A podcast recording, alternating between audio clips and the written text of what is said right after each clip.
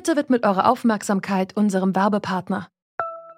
Die Suche nach geeigneten Mitarbeitenden kann viel Zeit in Anspruch nehmen, muss sie aber nicht unbedingt, denn man kann sich helfen lassen. Zum Beispiel mit den Premium-Stellenanzeigen von Indeed, denn damit wird eure Stellenanzeige in der Suche sichtbarer und Bewerberinnen und Bewerber werden schneller auf euch aufmerksam. Indeed schenkt euch jetzt 75 Euro Startguthaben für eure Premium-Stellenanzeigen. Klickt dazu auf den Link in den Show Notes. Es gelten die AGB. Corona hat mir eigentlich den Boden unter den Füßen weggerissen, weil es im Endeffekt wie in einer Blase war und durch diese ganze Zeit alleine oder durch diese, durch diese neue Zeit einfach konnte man sich nirgendwo mehr, nicht, sich nirgendwo mehr festhalten. Das hat die 15-jährige Schülerin Mona der Tagesschau gesagt. Wie ihr geht es vielen Kindern und Jugendlichen. Kontaktbeschränkungen und Vorsichtsmaßnahmen treffen sie in einer Lebensphase, die eigentlich zum Austoben und Ausprobieren gedacht ist. Jetzt ist die Pandemie zwar noch nicht vorbei, aber ein Ende ist absehbar. Die wiederkehrende Normalität kann aber nicht darüber hinwegtäuschen, dass Kinder und Jugendliche besonders unter der Pandemie leiden. Viele Kinder haben in den vergangenen Monaten psychische und körperliche Beschwerden entwickelt. Wir fragen uns deshalb heute, wie kommen die Kinder aus dieser Krise? Es ist Montag, der 31. Mai und ich bin Amelie Baerboth. Hallo.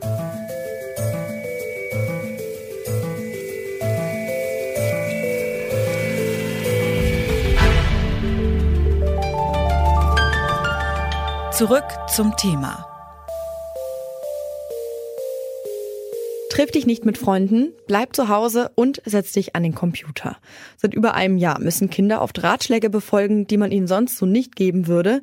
Die Corona-Pandemie zwingt junge Menschen zur sozialen Isolation. Und das in einem Alter, in dem es eigentlich besonders wichtig ist, Freundschaften zu knüpfen und Gleichaltrige zu treffen. Schule ohne Pausenhof, das bedeutet auch, dass die Kinder nur schwer persönlichen Kontakt zu Freunden und Freundinnen, Lehrern oder Schulpsychologinnen halten können, um ihnen von ihren Sorgen zu erzählen. Was hat diese Zeit mit den Kindern gemacht und wie helfen wir ihnen aus der Krise zu kommen? Darüber habe ich mit Heiner Ellebracht gesprochen. Er ist Chefarzt für Kinder- und Jugendpsychiatrie an der DRK Kinderklinik Siegen. Als erstes habe ich ihn gefragt, welche psychischen Symptome und Diagnosen er im Zusammenhang mit der Pandemie bei Kindern und Jugendlichen besonders häufig sieht. Ja, bevor wir über Diagnosen sprechen, glaube ich, sollte man zunächst mal sagen, welche Symptome man auch sieht. Ja, wir sehen, dass Kinder durch diese Pandemie oft an Selbstvertrauen verloren haben. Sie sind oft teilnahmslos, ängstlich, ziehen sich aus dem sozialen Leben zurück, können sich schlecht konzentrieren, Oft brechen auch die schulischen Leistungen ein. Die äh, Kinder verlieren Appetit, bekommen Ess-, Schlafstörungen, äh, fügen sich eventuell Verletzungen zu. Manche haben auch Suizidgedanken. Und das führt dann zu solchen Diagnosen, die wir hier in der Kinderpsychiatrie sehen, wie Depressionen bei Kindern und Jugendlichen, schweren Angststörungen, Schlafstörungen und vor allem auch Essstörungen. Besonders gravierend wird es natürlich, wenn Selbstverletzungen oder auch suizidale Gedanken dazukommen.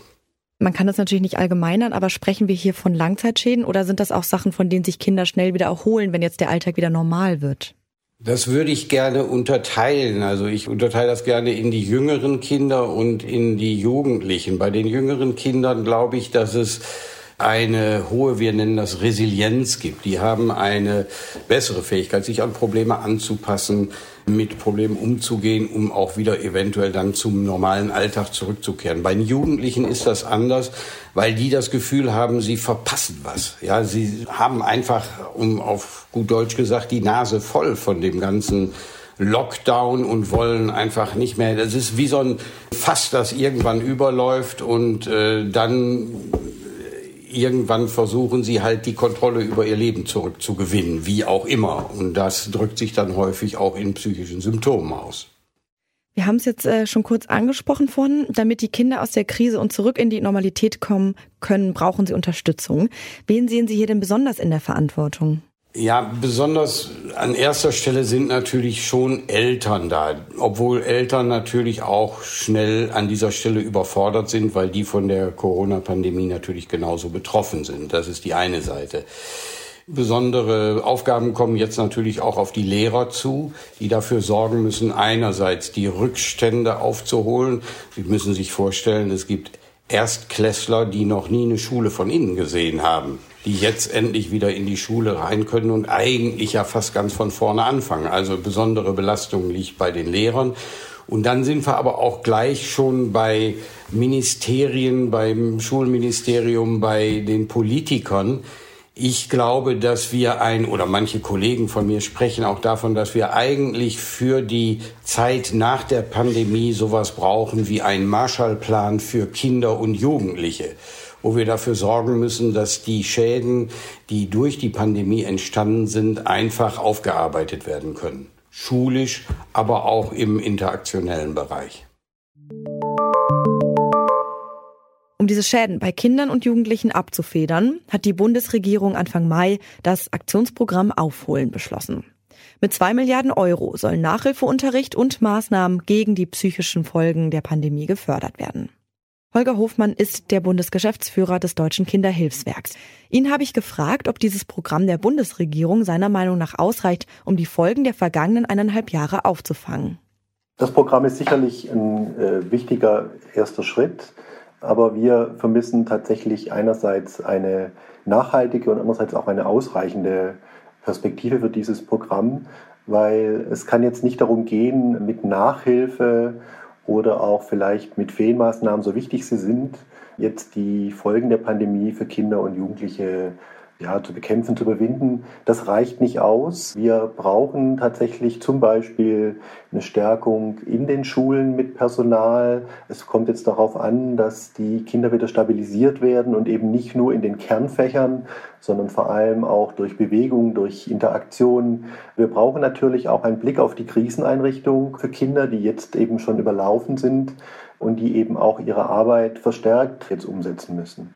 Besonders Kinder aus sozial schwachen Familien sind durch die Pandemie stark belastet. Wie kann man diesen Kindern helfen? Bei den Kindern ist es natürlich jetzt vor allem auch nach wie vor ein Thema, dass sie zu Hause teils eben noch, wie vielerorts notwendig, im Wechselunterricht eben dem Unterricht folgen müssen und dafür gar nicht die technische Ausstattung haben. Es fehlt dann auch ein ausreichender Internetanschluss und es reicht dann eben auch nicht aus, die Kinder mit ja, Arbeitspapieren zu bestücken, sondern sie brauchen auch persönliche Ansprache, sie brauchen einen Austausch auch in der Gleichaltrigen. Und hierfür gilt es jetzt eben auch Maßnahmen zu entwickeln, auch die Arbeit von Jugendeinrichtungen zu stärken, in Zusammenarbeit mit Schule, Projektunterricht gemeinsam umzusetzen. Das, was jetzt auch alles zu kurz gekommen ist, nämlich Bewegung draußen im Freien, in der Natur, mit Kunst, Kultur und Theater, kreative Beschäftigung im sozialen Miteinander.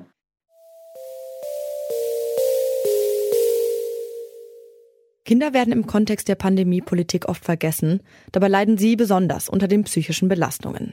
Um aus der Krise zu kommen, brauchen sie jetzt Unterstützung, und zwar nicht nur um den Schulstoff nachzuholen, sondern auch um die negativen Erfahrungen während der Pandemie zu verarbeiten.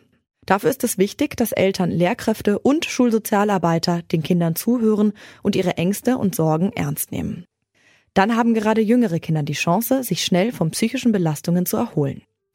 Wenn Kinder länger über psychische Probleme klagen, kann eine Therapie sinnvoll sein. Kurzfristig gibt es sonst auch verschiedene Anlaufstellen für Kinder und Jugendliche. Online gibt es Hilfe unter psychologische-coronahilfe.de. Kinder können aber auch die Nummer gegen Kummer anrufen unter 116 111.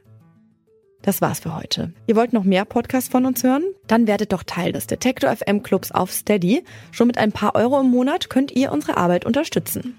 An dieser Folge haben Toni Mese, David Will, Lina Cordes und Andreas Propeller mitgearbeitet.